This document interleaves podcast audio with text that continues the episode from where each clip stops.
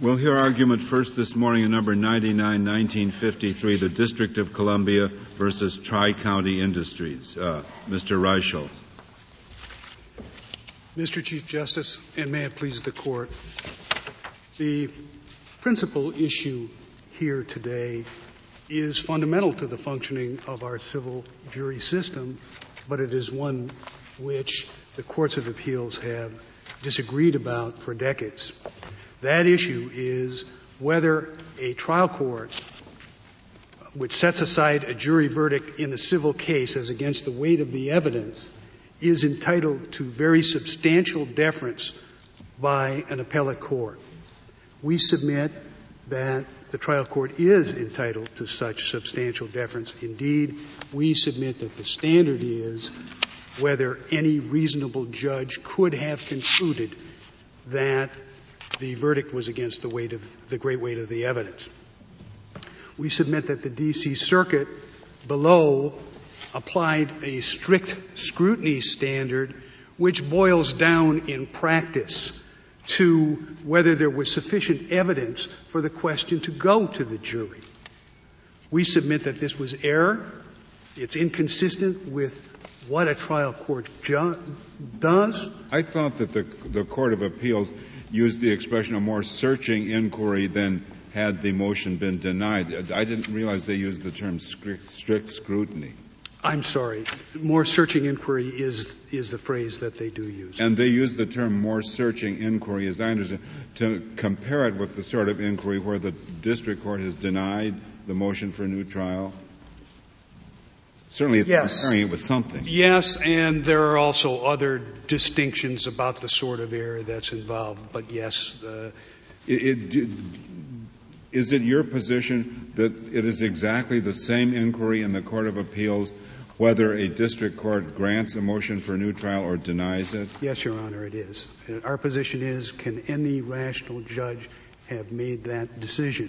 It seems somehow counterintuitive, though I realize that doesn't make, make it wrong, uh, that where a district, where, where the trial judge in effect is giving effect to the, the jury's verdict, uh, he, should, it, he shouldn't get a more lenient standard of view than when, when he disapproves it or sets it aside. I don't think on analysis it is. This is ultimately rooted in the perspective, the unique perspective a trial court has on the evidence. As Justice Black said in Cone versus West Virginia Pulp and Paper, when a trial court is ruling on a motion uh, to set aside a trial, uh, to, to order a new trial, he has a fresh perspective on the evidence. He has just seen it go in. He's also got a fresh perspective on the effect, the impact of the evidence on the jury. But that's true whether he denies the motion or grants it. That's true. It's true in either case. But the trial judge is there. The trial judge sees what happened, and for that reason, the trial judge and the trial judge alone can actually engage in weighing the evidence.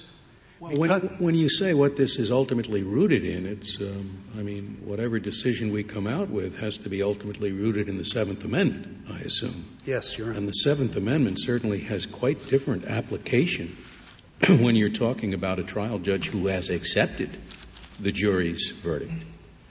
Uh, and on the other hand, a trial judge who has rejected the jury verdict, in effect overridden it, and said we have to have a new trial.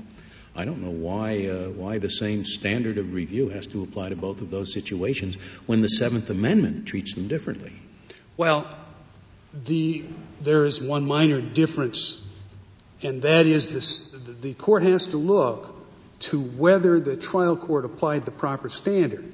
That is, when he sets aside a verdict as contrary to the weight of the evidence, the question is, can a rational judge have made that decision? That is, was it clearly contrary to the weight of the evidence. So sometimes the evidence would be evidence that juries have a particular ability to evaluate, or at least the power is given to them, say witness demeanor. Uh, there could be other cases in which uh, the, the matter is not particularly one that's suited to a jury. I mean, it turns, he gives a new trial because of something to do with a document and its admissibility or something like that, uh, would you at least say that where it's a matter that the juries are entrusted with the decision, a trial judge should be particularly careful of granting a new trial contrary to the jury? I mean, I'm, what I'm wondering at is if it, what I'm wondering about is if it perhaps is the same standard, but in applying that same standard, you should pay particular attention when you overturn a jury verdict because, Judge, the jury has responsibilities to decide things that you don't have. That's true, but the trial judge has a much better take on the, both the force of the evidence and the impact on the jury. No, if, if that's true, would you be satisfied with that result? Suppose this court said, well, in a sense, it's the same standard, but what searching inquiry means is it means, after all, here you are upholding the jury, not going against the jury, and if you were going against the jury, there are many reasons why you should be very careful. Does that satisfy you? I think that's implicit in the great weight of the evidence part of the test. The rational judge has to be able to say that this was against the great weight of the evidence. Well, then are we arguing about anything other than just which is often true in such cases? Words. I think the words have had real consequences in appellate review. I think if one looks to what the D.C. Circuit and other circuits who followed the Lind decision actually do, is it boils down to was there evidence to support the jury verdict? If there was, they say that it was an abuse of discretion for the court to set it aside. But it's Hornbook law that a court can set aside a jury verdict, even if there's substantial evidence to support it, if the court makes an independent determination without drawing inferences for the verdict winner, an independent determination that it's contrary to the great weight of the evidence. You think, do you think that a jury verdict can be against the great weight of the evidence when the only thing that the judge disagrees with, the trial judge, is the jury's evaluation of credibility? There are Can that possibly be against the great weight of the evidence? there are a number. My answer If- is yes. I, I, I, let me My answer I is ask the yes. question it can because be. if not, if not, then the Court of Appeals is fully uh, able to evaluate the issue uh, as uh, as effectively as the as the trial judge is. There are, Justice Scalia, a range of different kinds of credibility determinations. One might be what, what someone might call eyeball credibility. You look at a person testifying, and are they lying? Are they sweating? Are they nervous? All of that. The other kind of credibility finding is, is what they're, does what they're saying make sense? And to the extent that there's a credibility determination involved here, the question went to the credibility of the financial expert because the financial expert, uh, Dr. Morse, based his financial projections on on data that wasn't rooted in and was contrary to what the industry expert Dorenzo said. Well, that, that's a queer that, that's that's a queer description of credibility. I mean, on on that basis, any any facts that don't make sense are are are, are incredible. Yeah, I, I suppose that's right, but I wouldn't consider that a credibility determination. I'd consider that a determination of whether there was substantial evidence on the record. If if there's something on the record that is utterly incoherent and makes no sense, that's not evidence. It's not adequate evidence, and a court of appeals can evaluate that. I, I thought that when we're talking about credibility, we're talking about the eyeballing the witnesses. I, tell, I don't believe this fellow. He's shifty-eyed or whatever. If we're talking about what I would call eyeball credibility, the courts are in dis- the circuits are in disagreement as to whether the the trial judge can reevaluate that independently. Mr. Some of them Mr. say no. I, I wasn't of the view uh, that, that this turns, this power relates only to the credibility of witnesses. I thought the judges exercise the determination to overturn a jury verdict based on um, maybe a whole range of things that occur at trial, including a judge might feel, I gave instructions that would pass muster with the Court of Appeals. So they're reversal proof. But the jury didn't understand a damn word I was saying. Or the judge might say, I excluded certain evidence that was favorable to the defendant. That too could survive appellate review. But on thinking it over, I should have admitted the evidence, and either way, the Court of Appeals wouldn't touch me. Those kinds of considerations don't go to credibility of witnesses. That's but true. it's a sense that the judge has that something went wrong at this trial. That's true. And the judge here made two kinds of findings. One, he made a finding that he excluded evidence he should not have and disabled the jury in performing its function. And the most important evidence that he excluded was the October 15th invitation to be heard. The harm here was that Tri County Industries said they were harmed because they hadn't been heard. But then they turn around and spurn an invitation to be heard, and the judge excluded that evidence, and he did so in part because of his ruling that all these issues had been resolved earlier. And then when he thought about it, he said that wasn't, that isn't right, and it probably confused the jury. But those things, uh, you, you, my, my, point maybe wasn't clear. I'm not saying that, that, that eyeball credibility is the only thing that the district judge can take into account. Of course, he can take into account these other things. But these other things are evaluable by the Court of Appeals just as readily as they're evaluable, uh, by the trial judge. The Court of Appeals can say, well, this stuff was excluded. It could have been let in, and, if it had been let in, it would be different. Uh, this instruction to the jury was confusing. You can tell that from the cold record. And if that's so, I don't know why you should give any special deference to the, to the trial. Well, the, the Court of Appeals can't see the witnesses and it can't see the jury.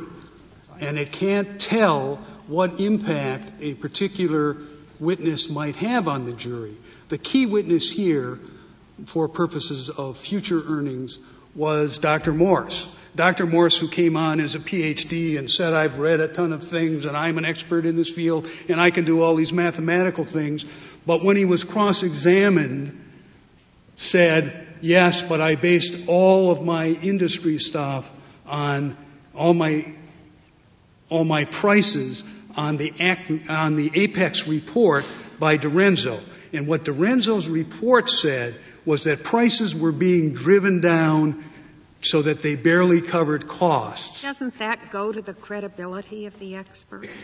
Whether what he relies on uh, is worthy of credence by the fact finder?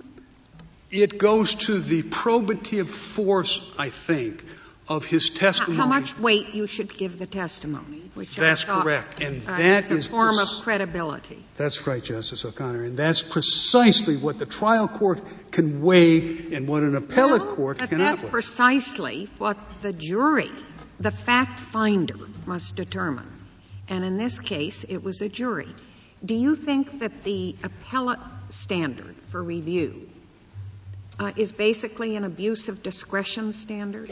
Yes, Your Honor. We think that follows from Gasparini. Gasparini says, if we read it correctly, that an appellate court can assess matters of fact only if there's no reasonable disagreement okay. about the facts. Well, if it is abuse of discretion, there is still room within that standard, I suppose, to say uh, that a jury fact finder determination on credibility of witnesses is not to be disturbed by the trial judge. And if the trial judge does, it's an abuse of discretion. But this, but this wasn't simple eyeball credibility. This was, is what the expert is doing here, does it make sense?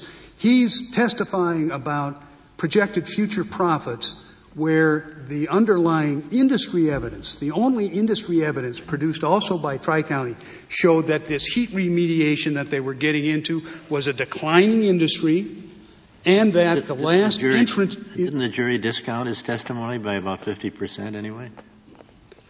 The jury discounted his testimony, but the jury still came up with a $4.64 million return on a $9 million investment.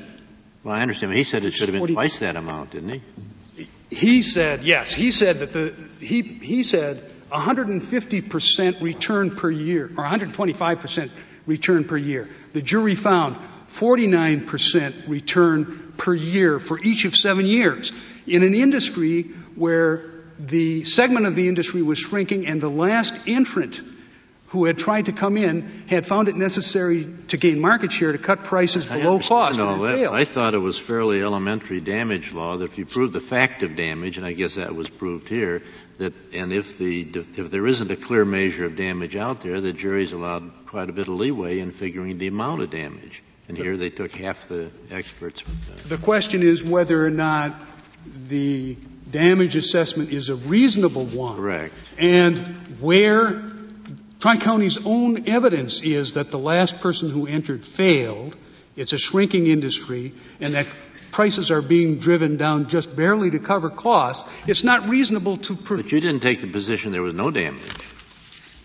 You No, took the position the were- amount was exaggerated. The, the judge didn't take that position either.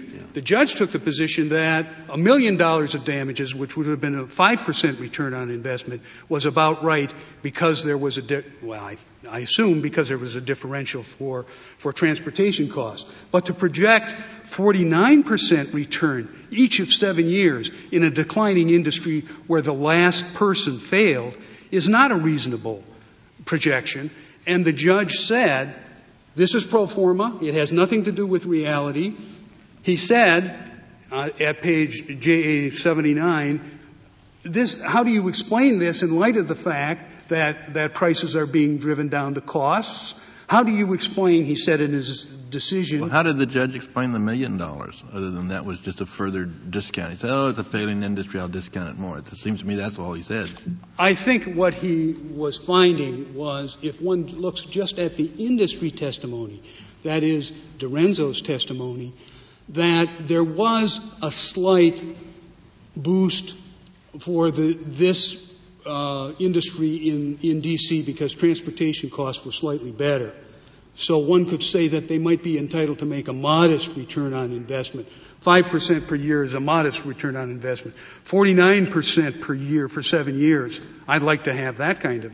So what, Mr. what Reich- we've got, what we've got here, uh, Ms. Mr. Reich, the question before us is the standard that the Court of Appeals should have applied, uh, as opposed to perhaps what, what it did apply, not whether it was right or wrong in this particular case. Right. Uh, I was about to make the same suggestion, and, and the discussion we're having, it seems to me, demonstrates quite clearly that an appellate court can inquire into this matter just as effectively as the district court. as I And read you're, you know, you're making points that are that are there on the record and in, in uh, reflected in the record material.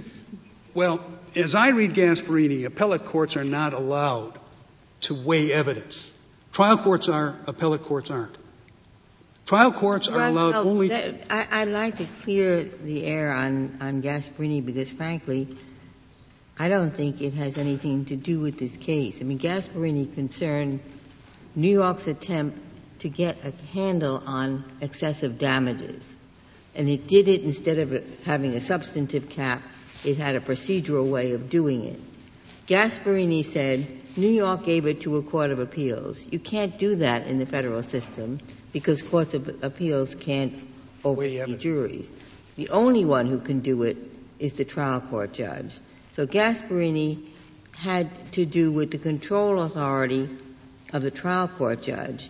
It didn't have anything to do with the perspective that the court of appeals was to take vis-a-vis the trial court judge. It, and it didn't say anything about the difference between, if there is any, between grant or denial. So I did not understand Gasparini uh, to, to address this question. No, Gasparini doesn't talk about the difference between grants and denials, but the linchpin of Gasparini, as I read it in terms of assessing facts, is they're quoting Dagnello versus Long Island, whether there has been, There must be an upper limit, and whether that has been surpassed is not a question of fact with respect to which reasonable men may differ, but a question of law. As I read Gasparini, what, what the court was saying was, and this was about excessive damages, that trial courts can weigh things and examine things, but appellate courts must take the facts as given unless it's beyond the point where reasonable men can disagree. Here, I don't think there's a question, and, and I think that drives us to the standard that we propose, which is whether a reasonable judge could have come to this conclusion. If a reasonable judge couldn't have, then there's room to disagree. Well, there's a difference, too, when we're talking about no is, the, is the flaw the excessive damages? Or is it some other thing that went wrong so that the wrong person won? Here, I take it it's the former, because the judge said, remittitur, or if you won't take the remittitur, a new trial. And I thought there was a legal standard to govern remittitur, that is, the trial judge is supposed to set it at the maximum amount that a reasonable jury could award on the basis of the evidence presented. Isn't that, isn't that the That's standard? correct. That's correct. And the judge thought on the basis of the only competent market evidence, there, there could have only been a very modest gain and not the sort of 49% per year gain that the jury awarded, much less the 124% per year gain that the financial expert projected. But the court did say several different things. Two rulings. The ruling on mitigation, which was a ruling that if the, as Tri-County testified, that they thought there were going to be $2 million a year in profits, 2 million a year in profits from this, organ, from this new entity that they were going to set up. Is it reasonable for them to do absolutely nothing? They didn't respond to a letter inquiring about what their position was. They didn't pay a $500 fine, which said on its face, if you don't pay this, your license is going to be suspended. They didn't show up at a hearing. And they said, Mr. well, Mr. Reischel, you're, you're still arguing the merits of this particular ruling and uh, what the Court of Appeals did with it, rather than fitting that in, into a, sta- a, standard argument. I mean, I, I don't think we're going to decide here whether or not the Court of Appeals properly reversed the tr- uh, trial judge's decision. We're going to decide whether it applied the right standard. Yes, I do that in part, Your Honor, to, to show what the, what the circuit's test has boiled down to. But can you say, as I thought that the only question that I saw was that the D.C. Circuit wrote one sentence that I thought was a throwaway line, frankly, where it said that there's a more searching inquiry when a judge grants a new trial motion than where he denies it. Then I thought to myself naively, where he grants a motion, the Court of Appeals has to see if he invaded, say, the credibility province of the jury. And where he denies it, they don't have to do that job. So obviously it has to be more searching. And uh, that stopped right there. All right, now, what's, what's the response to that naive argument? The response to that naive argument is the D.C.'s circuit standard boils down to if there's sufficient evidence to go to the jury, that's the end of the inquiry. But why isn't, why isn't that answer? I have the same question that Justice Breyer does. And why isn't your answer, in effect, another answer of the sort, they got it wrong in applying their standard? I mean, you're, you're saying, you know, what they were really doing was something other than what their verbal formula suggested. And maybe that's so. And maybe, maybe they applied their verbal formula wrongly. But is the formula itself, is the statement of the standard wrong?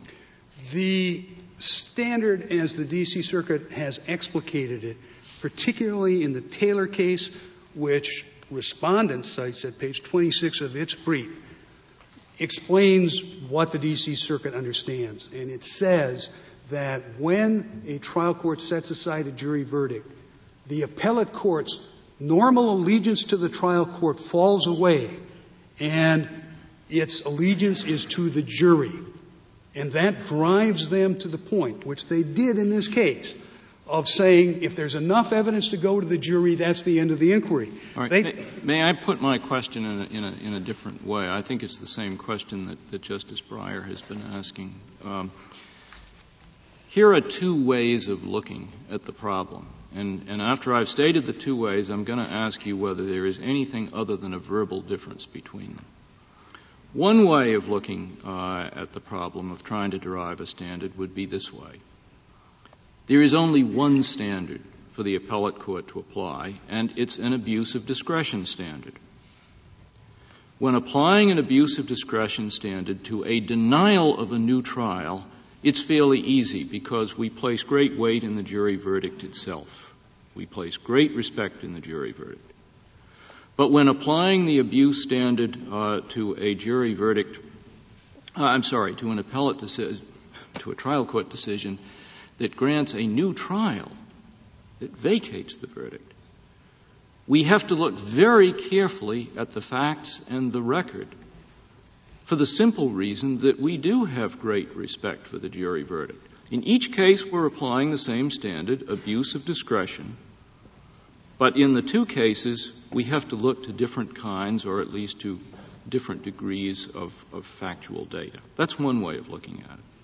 Another way of looking at it is to say, when a trial court, in effect, denies a new trial, we say, well, abuse of discretion, that's all we look at.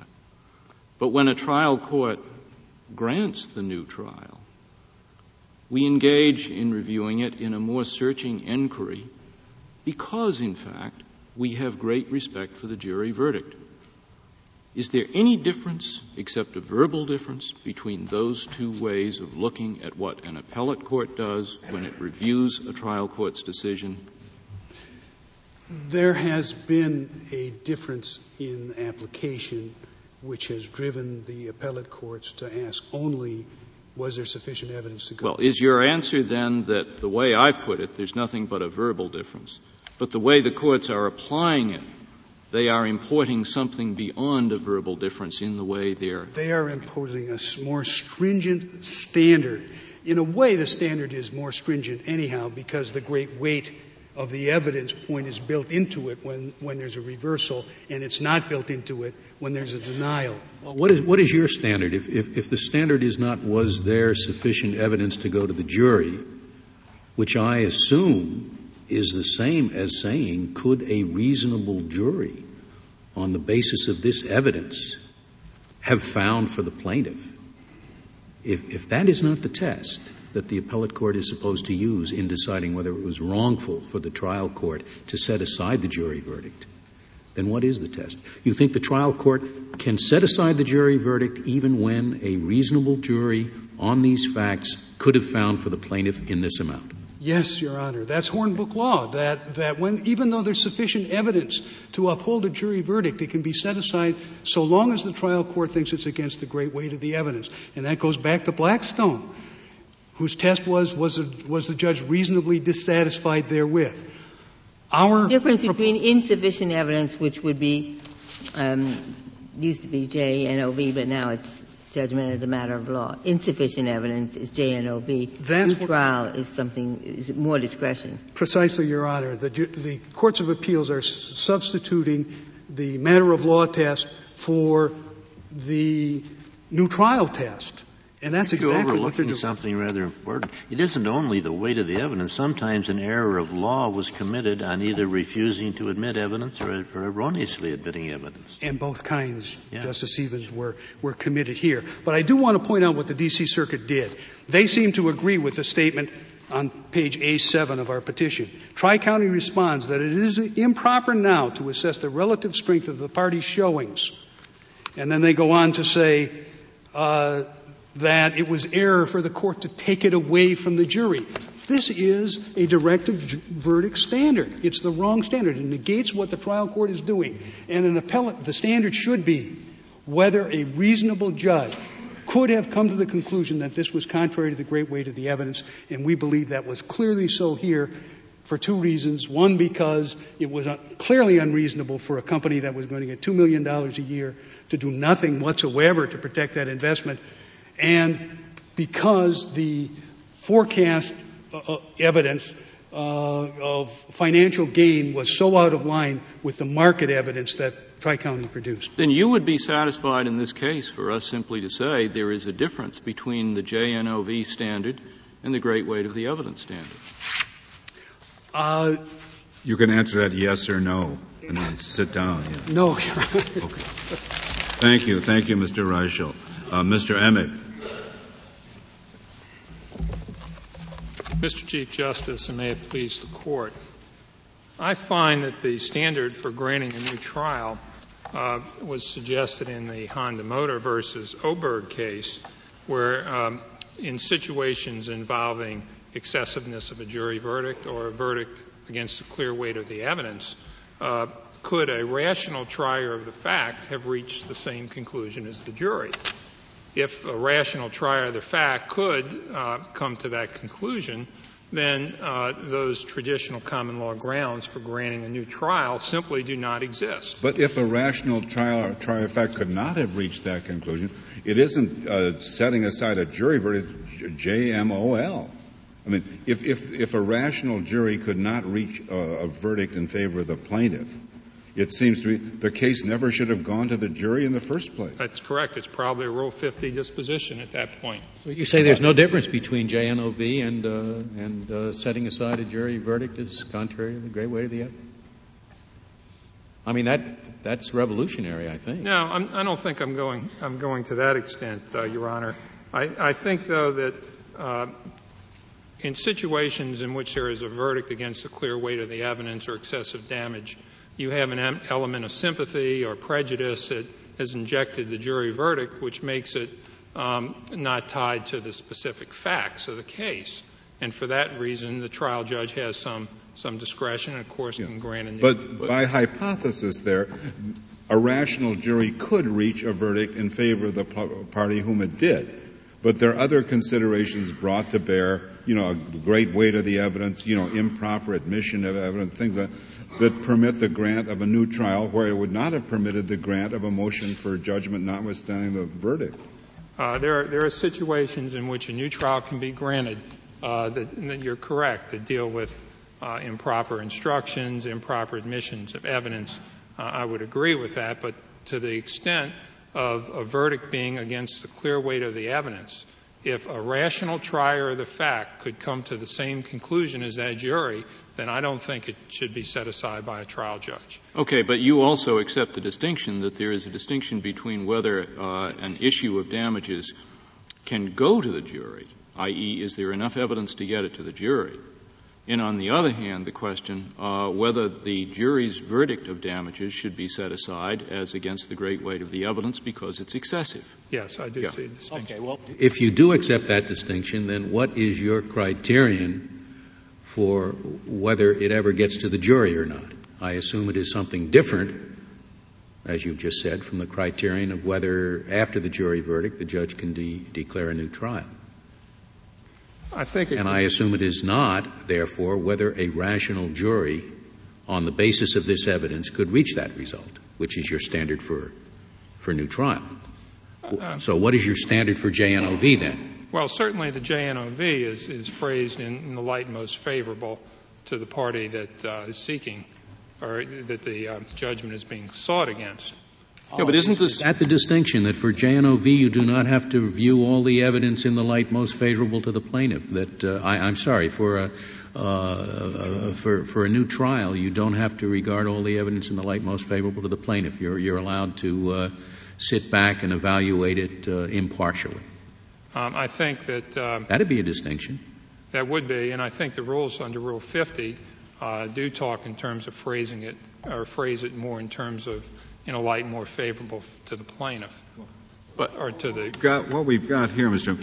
Uh, some fu- fundamentals uh, first, and that is uh, a refusal of the trial judge to let the case go to the jury on the, a directed verdict against the plaintiff, and a judgment as a matter of law, or, or uh, call it that, or uh, granting a motion for a judgment as a matter of law after the jury returns a verdict is the rational basis standard. That is, no rational jury could have reached a, a, a, the verdict that this jury did. And that is not involved here, I take it. What we're talking about is the grant of a, of new trial by the trial judge. And uh, by hypothesis, a rational jury could have reached a verdict, but still have it set aside because it's against the great weight of the evidence. And the standard, now we're talking, we want to find out when the trial judge grants a motion for a new trial that way, what standard should the Court of Appeals apply? Well, I, I think the court has to decide whether there is a, a conflict in the in the evidence. Could could a jury reasonably have reached the conclusion based upon the evidence that it did?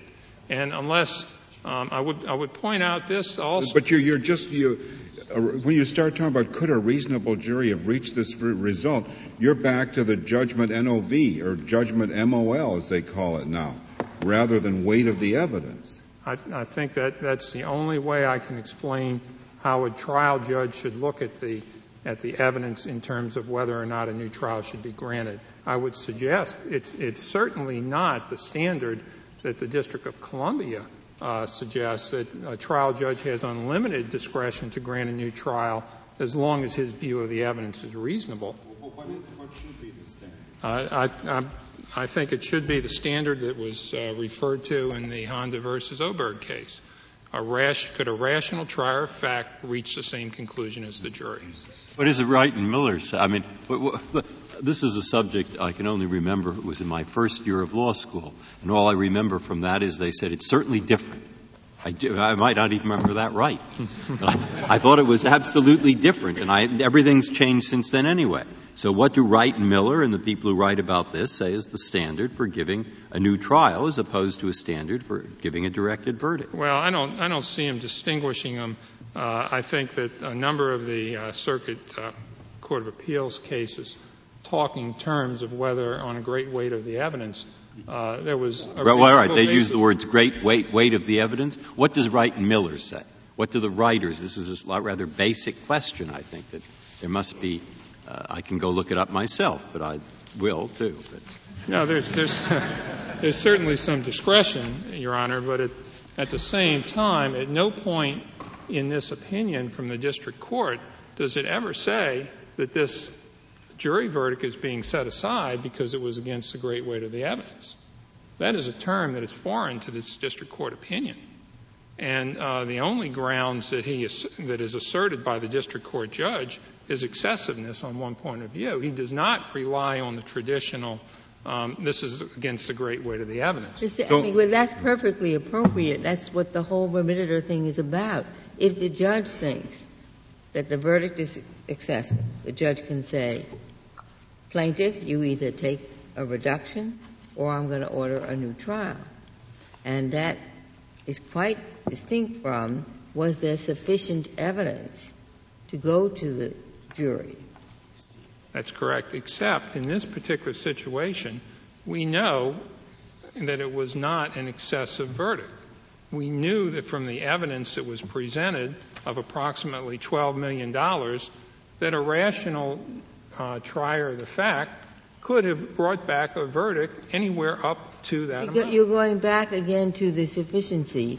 And Rule 50 would never, if these two standards were so close, put, the dis, put on the district court the, the very difficult chore of having to say now, if I reject the judgment as a matter of law, I have, I have to rule alternatively, or if I grant the motion for judgment as a matter of law, I have to rule alternatively on the new trial motion, so that um, making a district judge do that is, would be cruel and unusual punishment if these weren't discrete inquiries. Well, except that a trial judge must be limited, I think, by the evidence to some extent when he rules on whether or not a verdict is excessive. Otherwise, he can call whatever verdict he wants as, uh, and term it excessive, thereby nullifying a valid jury. Uh, there has to be some basis other than uh, the judge's characterization. Did of, this trial judge decide that he'd made an error in excluding evidence at trial and therefore wanted to correct that error somehow? He did, Your Honor, but the the problem with that analysis was there was no uh, proffer by the District of Columbia to show how the health and safety of this project could ever result in a revocation of the of the permit the, the District of Columbia came into this trial with the expectation. But at least the trial judge's ruling may have been based on his notion that he'd made a mistake by excluding certain evidence that the defendants offered. That's correct, except, though, that that conclusion was not supported by the evidence. Okay. Well, you've shown us why you think the trial judge's ruling was improper, but we're not the Court of Appeals what, standard should the Court of Appeals have decided when it heard your argument? Well, I think it should have applied um, an abuse of discretion standard. Uh, the, the, problem that I have with this entire more searching inquiry, Your Honor, is uh, the D.C. Circuit has been using it for 30 years. And at no point in, in that course of time do they ever say, we are applying it, uh, that's changing standard of review to a stricter abuse of discretion. Uh, well, certainly the term more searching inquiry suggests they're going to be a little more demanding uh, or uh, uh, more willing to reverse the grant of a new trial than they will the denial of a new trial. That's correct. And is, is there anything wrong with that point well, of view? I, I don't see it. It, it helped you here.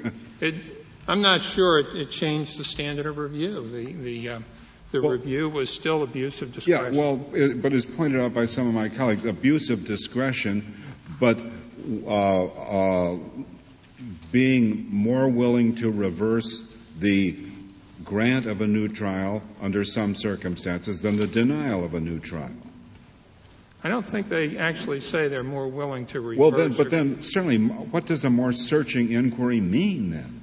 Well, I, I think it's a rec- simple recognition that we're dealing with a jury reaching a certain determination and a judge disagreeing uh, and granting a new trial. That is to say, there are just more things in the record to review. I think it just is just an indication they're being a little more careful, Your Honor. I don't.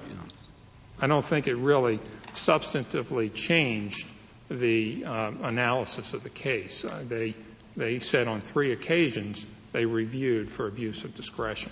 Nothing more. And if, if they intended more searching inquiry to mean stricter abuse of discretion, they would have said it.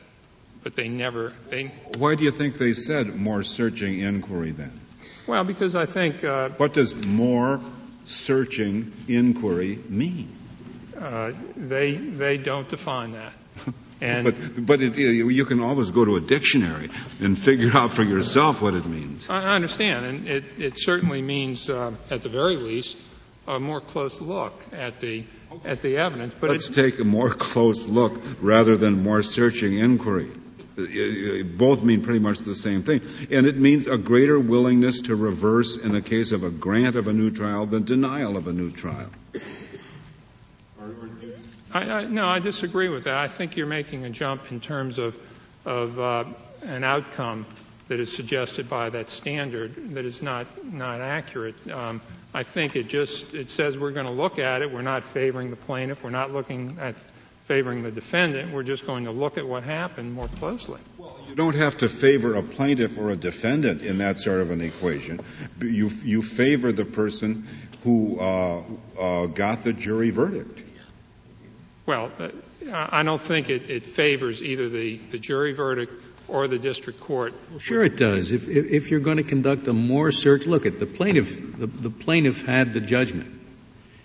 Any inquiry uh, regarding the setting aside of that judgment, which is going to be more searching, is going to make it more likely that that setting aside will, will be held to be improper.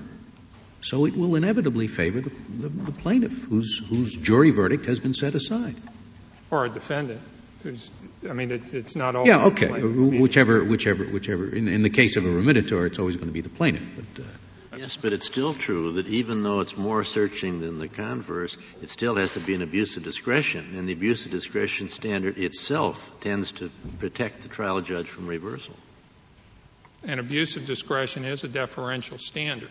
I, I would agree, but at the same time. Do you support the Court of Appeals decision or do you not? I can't tell from what you say. Oh, I do, Your Honor. I, I thought you won. And I thought you were here saying, yes, they got it right. I, but you're not saying that, apparently. No, I, I, simply do not understand your argument. I am saying that they did. Uh, did they get it right? They got it right. And they said they applied a more searching inquiry. Was yes, that right? That's correct. So they did do that. And that's okay. That's okay. All right. But my other, my other point, too, is just looking under if this verbal formulation was omitted from the opinion, it would still be the correct result. It was still an abuse of discretion um, by the trial court. But if the Court of Appeals had not applied that standard, maybe it would not have been, in your view, the correct result. Maybe, maybe, maybe they would have affirmed the trial court.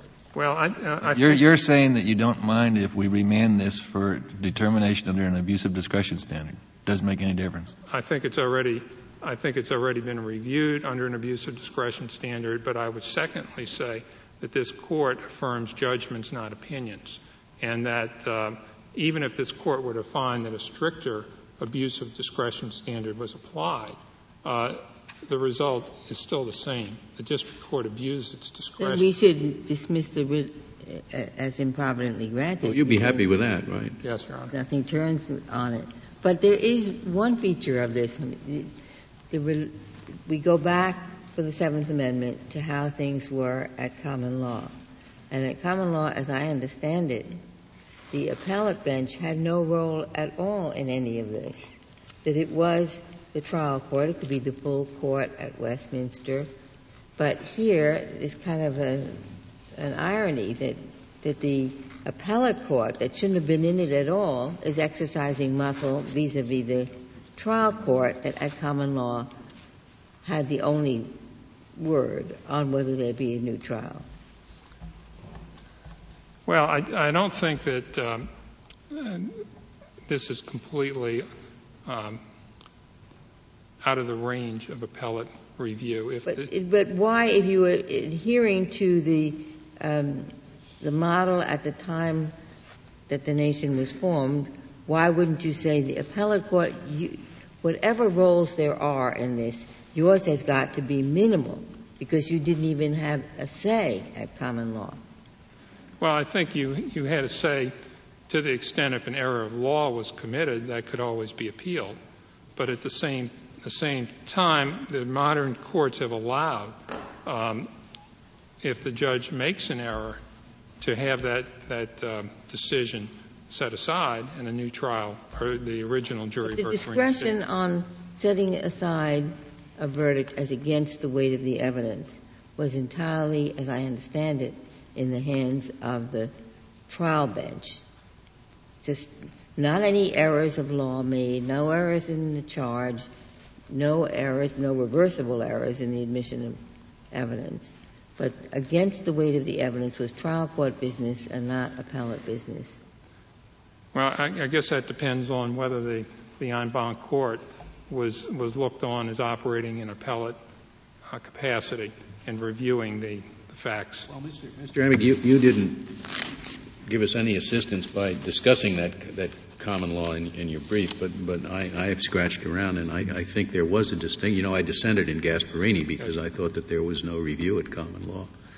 But what the situation, as I understand it, was, was that there was no review when the district judge, when the trial judge refused to set aside the trial, but that there, that there was review in the situation we have here when the trial judge did set aside. There are several cases in, which the uh, uh, uh, appellate court looked into whether that was proper or not. So I'm, you know, I'm, now where does that leave me?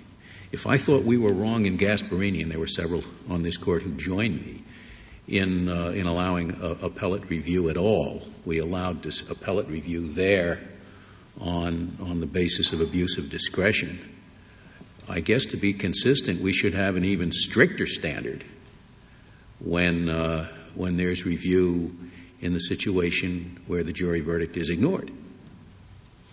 So I guess it should be something beyond abuse of discretion. Or should, well, I don't know. Well, I, my, my position in this, Your Honor, is that it was not um, set aside, the jury verdict, because it was against the great weight of the evidence. Um, that there was no evidence in this case of damages. You, you want to re-argue your case. Now, why don't you take it as an assumption that if you lose on this issue, it's going to go right back to the D.C. Circuit on, if you lose on the issue that's in front of us, which is not the issue that either of you apparently wants to argue. And that's, that's the issue about whether it says, did Gasparini make unlawful the throwaway line that the D.C. Circuit threw in? And maybe we shouldn't be hearing that, but we're hearing it. And so my, my question concerns that.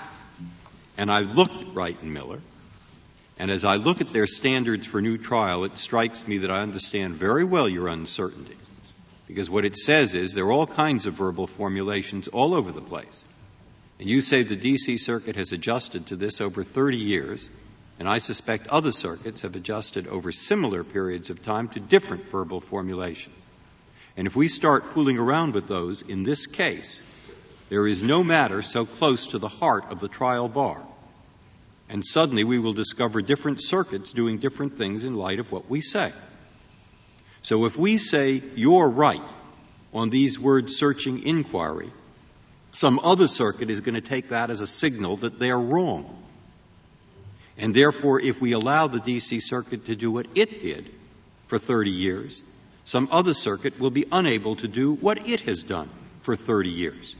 So what do we do? I, I think the one thing that can be done is simply to look at the, the opinion itself from the district court granting the new trial, and uh, if you feel only an abuse of discretion standard is applicable and should not be applied more strictly, does that opinion in and of itself constitute an abuse of discretion? You want me to go back and look at the facts here in your case, which I do not intend to do. So ruling that out, what do I do? Then I, I think in that situation, um, my position is it's entirely unclear in terms of what they meant and how it was applied. But I thought one of your arguments in answer to the petitioner was, petitioner, you knew all along that the D.C. Circuit is applying a stricter standard uh, when it's reviewing grants and when it reviews denial. You knew it, and you didn't tell the D.C. Circuit when you were before that court, so it's too late. If you, did, if you knew that they were going to apply a stricter standard to grants than denials, you should have told them, D.C. Circuit, don't do what you're doing for 30 years. You didn't tell them that, so you effectively forfeited the point. You made that argument in your brief to us. I did. So, so you must think that this was a standard that had some bite to it. I think when we when we uh, included it in our brief, we were we were simply asking the court to pay close attention to the to the facts of the case. Um, if, if DC thought that that entailed a stricter abuse of discretion review, that should have been brought up at that point, and it could have been resolved one way or the other by the Court of Appeals. Um, but they, they had their opportunity, and, and all of a sudden it becomes a problem now um, when the decision comes and, and, there's this verbal formulation of a more searching inquiry. But the, uh, the, the, fact of the matter is the D.C. Circuit um, only says abuse of discretion. And I think that under those circumstances, uh, that was the correct uh, uh standard to apply, and that they were certainly entitled to review uh, the record more carefully because a jury verdict had been set aside. Thank you, Mr. Emig. Now the case is submitted.